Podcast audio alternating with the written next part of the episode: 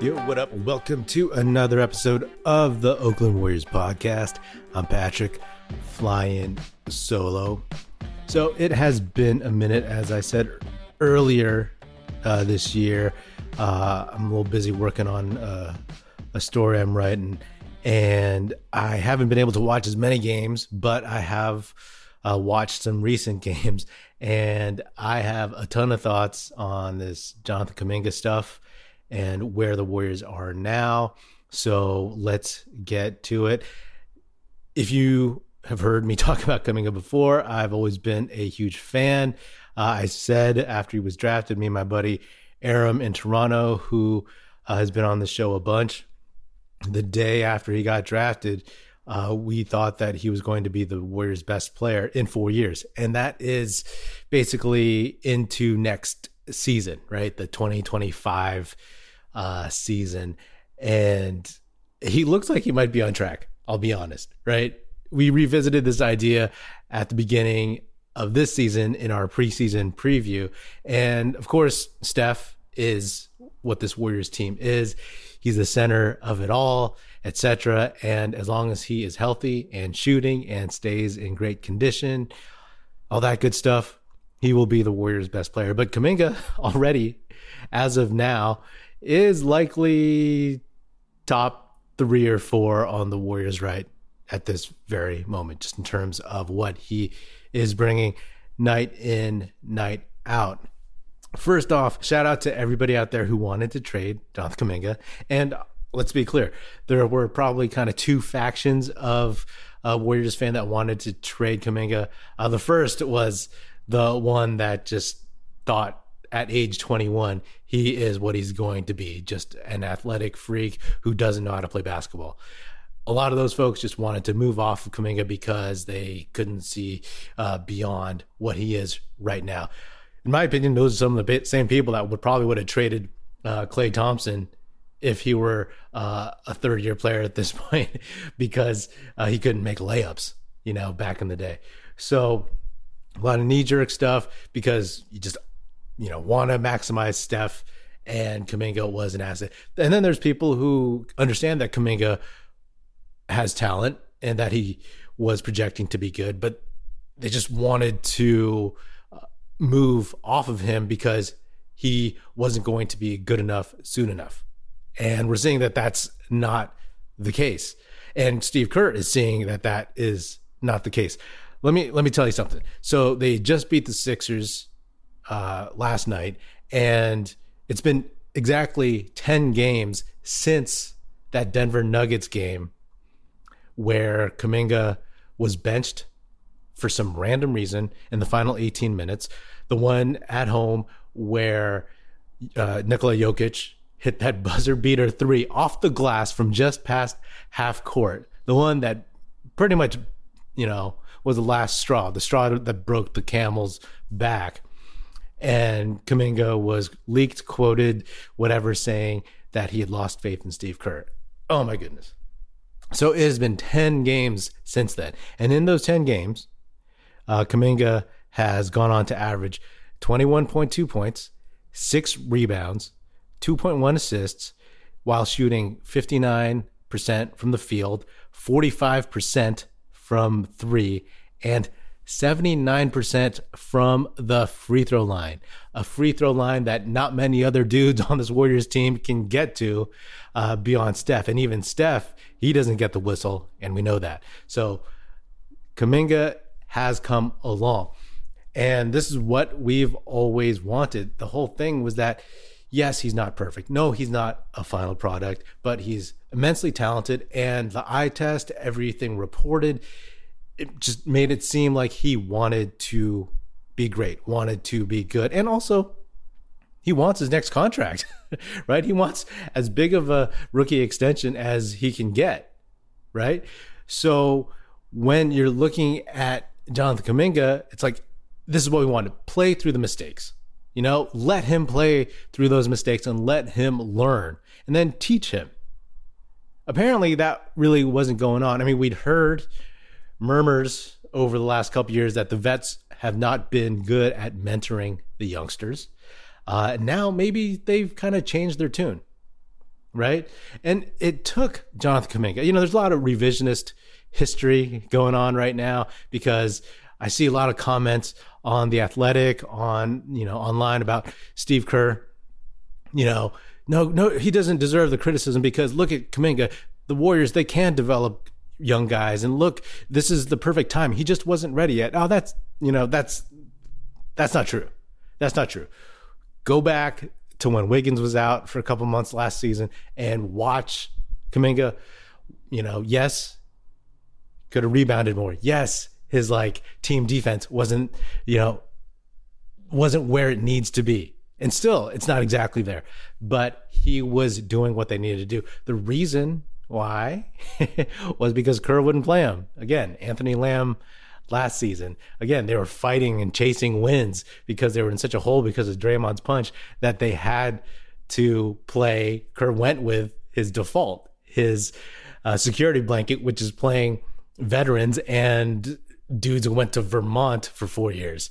So, you know, it took up until that Denver game and for Kuminga to make a stink because if he didn't make a stink about it, it's a good chance that Kuminga is playing the same type of yo-yo minutes that Kerr was playing him before, right? Like, oh, you know, just, just sit him, you know, sit him during the last 18 minutes, even though he's been like the best player on the court, you know. So this has forced the issue.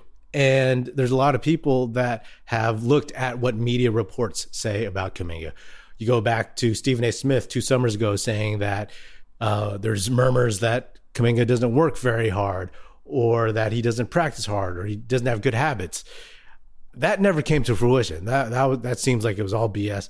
And then you have Kuminga uh, being a malcontent uh, during the Kings series in the playoffs. I mean, you know, that's competitiveness. And obviously, I wasn't there, but all of a sudden, that was spread and put out as hot takes as like, oh, he's this kind of guy, this kind of flair. No, no, and that's wrong. And then in this case, it was also put out there. I mean, I thought, oh man, this is terrible because Kuminga's going to get traded, but you know, cooler heads prevailed. Uh, I'm sure Lake uh, Dunleavy, they see Kuminga, they see what they have in him, and they don't want to just start tossing all of their draft talent, especially one that is legit, and then uh, lose them there. But you know, I'll give Kerr some credit for uh, helping or being open to playing Kuminga instead of just shutting down because obviously we know that there's coaches and people uh, in in the NBA and in our daily lives that would just no shut it down. You're done. You you move this guy. You know what I mean? Uh, so that's that's to Kerr's credit but then also it's it's Kuminga man like he spoke up and he has performed he put it out there. He stood on what he did. He he talked the talk and walked the walk. So that is an intangible that you cannot underestimate about who this kid is. And it's in line of what a lot of us Kuminga fans, followers, whatever, guys who've believed in him have expected. So again, what the Warriors have here is a situation where they may have dodged a Kerr bullet because this was kind of looking like last season. Yeah, like Kuminga and Wiseman are, are different, but the situation where like you know, let's I prefer vets, and so let's go with vets, and then, and then let's just forget what these youngsters can do. The vets have been terrible this year, and so finally Kuminga basically took a hold of his destiny. Uh, he got an opportunity, and he has run with it. And now we're seeing this lineup. It's also kind of funny because I know a lot of people that I interact with on YouTube, um, on Twitter. Uh, I mean, you're on board with this because for a long time last season, that first lost season, uh, Steph, Klay, Wiggins, Kuminga, Draymond is the lineup that we all wanted to see, right? And that's the one that Kerr's going with now. And it's strange because, like, you know, again, it's like, oh, he came up with this lineup. That's why I never bought the idea that Wiggins and Kuminga couldn't play well together. What they always needed was a second and in some ways sometimes a third ball handler creator, connector, whatever you want to call it. You have Steph, and now you have Draymond, right? Uh, sometimes you have Podziemski out there. Other times, if CP gets healthy and he's still on the team, you'll have Chris Paul out there. The whole thing was like there are no other bigs besides Draymond who can be connectors on this squad. There are no other uh, front court players. So it's either Steph, uh, Pods, uh, CP3, and those dudes are all small. And Draymond's different because obviously, as good of a point guard as CP is, Draymond operates with Steph, operates in this Warriors offense. He has so much like institutional knowledge and whatnot. And then Pods, of course, uh, he's not necessarily a pure point guard. He's still a rookie. He doesn't know some of these guys as well as Draymond probably does. So this is the lineup. I don't know if it will survive as a starting lineup uh, because the punishment Draymond's going to take. This is, you know, we've talked about this over the years that Draymond as your starting center for a full season, even a half season, is going to be rough on his body. Well, you know, he's been suspended for a bunch, so he's missed almost half the season. So maybe uh, it'll work for him. But to me, this lineup of Steph, Klay, Wiggins, uh, uh, uh, Kuminga and Draymond, that is the closest thing to approximating the vaunted Warriors death lineups over the years. I mean, it's not there. It's an approximation because even though Steph is still Steph, you know, yeah, he's definitely lost a step. Klay obviously has fallen off. Uh, Draymond is still Draymond, and he's played well when he's been available this season. But you could also say that he's just older fact of the matter, he's older. He's shooting better, but he's older. And then uh, if you have Wiggins and Kuminga, let's toss some other people that have been in those positions: uh, Kevin Durant, Andre Iguodala, Harrison Barnes. Right? Like, although Barnes is not in the same breath as Andre and uh, and KD, like Wiggins is not a facilitator, and for some reason. He's just starting to play well now, whether that's because he's heard rumors of being traded, whether because Draymond has uh, really lit a fire on him or under him, or has just given him more confidence. I don't know what, uh, or if he just something happened and something just clicked. I have no idea. No one's asked about it. That's the thing that kills me. Can someone ask Andrew Wiggins like, what was wrong with you for the first forty games of the season? for the most part, right? Some people will say his defense has been good. Sure. Yeah, in spots here and there. But like for the rest of the season. Where was the aggression? Where was the force at the rim that he showed against, you know, Philly, against the Lakers? You know what I'm saying? So that's what I'm curious about.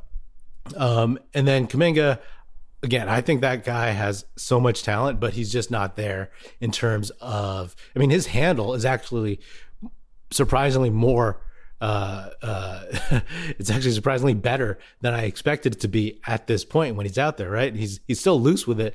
Uh, if you kind of get him on a double team, or if he spins and, and drop steps, pivots, and you and a second guy comes and he can swipe the ball, but he's much better. But he's still not like where Andre or Kevin Durant were when they were uh, playing with the Warriors, of course. So you know things are promising. I'm excited by this lineup in terms of a the trade deadline. I mean, there was all that chatter, and you know, at this point, I just don't see anybody that is worth trading. Like Kuminga, there's nobody out there that I would trade Kuminga for because you see he's climbing, and but around the league, it's just it's just starting. You know what I mean? So he hasn't established his value. You'd be selling low on him. Lauri Markkanen is a name that uh, people on YouTube have talked to me about, and you know that's that's fair. But Lauri Markkanen is not really on the market, and if he were, you would have to give up so much to get him. And is that really worth it? Is it? Is he really going to change it? And then what you lose, what kind of position are you in in the future? I just don't know if that's responsible for this season in terms of like winning, in terms of payroll for the future. Uh, so you know, we'll see. And then other guys in the league, you know, I I don't trade him for Dejounte Murray, uh, Alex Caruso, uh, who uh, uh, Bridges, Mikal Bridges. You know, again, that's a situation where do you really want to give up a ton because the cost for Bridges would be a lot. And then you look at it and it's like, well, you know, Kuminga, like for his current salary and then like how good he's getting, uh, I do project Kuminga to be better than uh, Mikal Bridges in the future, plain and simple. You know what I mean? He can do a lot of things. What you're seeing with with uh, J.K. is that, and we've talked about this for the last few years. It's like he can obviously get to the basket. His mid range is getting a lot better, and he's getting more selective with his three, and all those things, all those things. A dude with that athleticism who can score at all three levels, who you'll have to guard at the three point line by next season, they won't be leaving him, and then he can get by you. He'll learn how to pass. He can do stuff. He doesn't panic as much.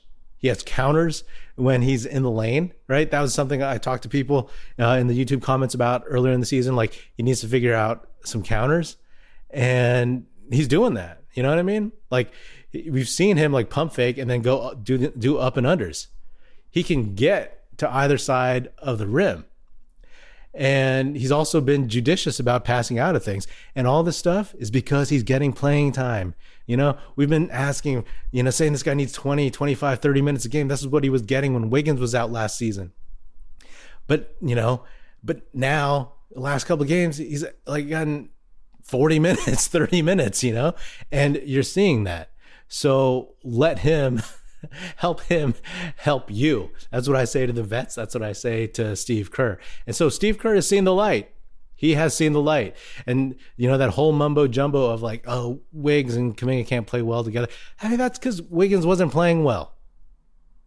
You know, Wiggins was DOA beginning of the season.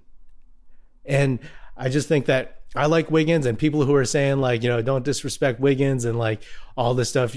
I mean, come on you didn't know that he would come around, and he hasn't fully, right? I hope he does, but he hasn't fully. And hey, he could be increasing his trade value as well. Because if you are the Warriors front office, it's like, okay, you have Wiggins. Do you trade him because he's looked better to get off his contract in the future, and then start penciling in uh, Jonathan Kuminga as the starting small forward from here on out into the future? You know, so uh, that's where that kind of lies. And then for me, for me, you know, uh, taking a step back from some of these games, some of these podcast episodes, uh, it's it's giving me some perspective here, right? And like obviously, R.I.P. to Deki. That was terrible, terrible news, and uh, really, really sad. And uh, just again, not to sound corny, but like it does put things in a bit of a perspective, and it's just like you know I, I have no expectations this season. I'm going to pull hard for this team. I'm going to be feeling bad when I watch them lose. I'm going to be uh, jumping up for joy when they win. But I'm just trying to enjoy the ride. You know what I mean? Every sports fan, the heart of being a sports fan is having hope. Having hope. You know what I mean? Throughout the 90s, there was no hope. Yeah. Throughout the early 2000s, there was some hope, but then it would always fall apart.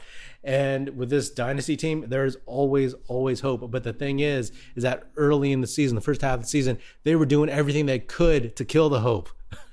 Draymond getting suspended again and again.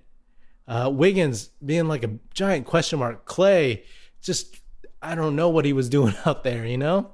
And Steph, he looks dog tired. He's been carrying this team from the beginning let Kuminga carry some of it. But you need hope. And what we have with this five man unit is some hope hope of making a dent, hope of being wildly entertained, seeing something different, the hope that Jonathan Kuminga can actually be that connective guy. I mean, he's right there in front of you. Everybody talks about the Spurs analogy, it's right there, right? You have uh, Steph is Tim Duncan.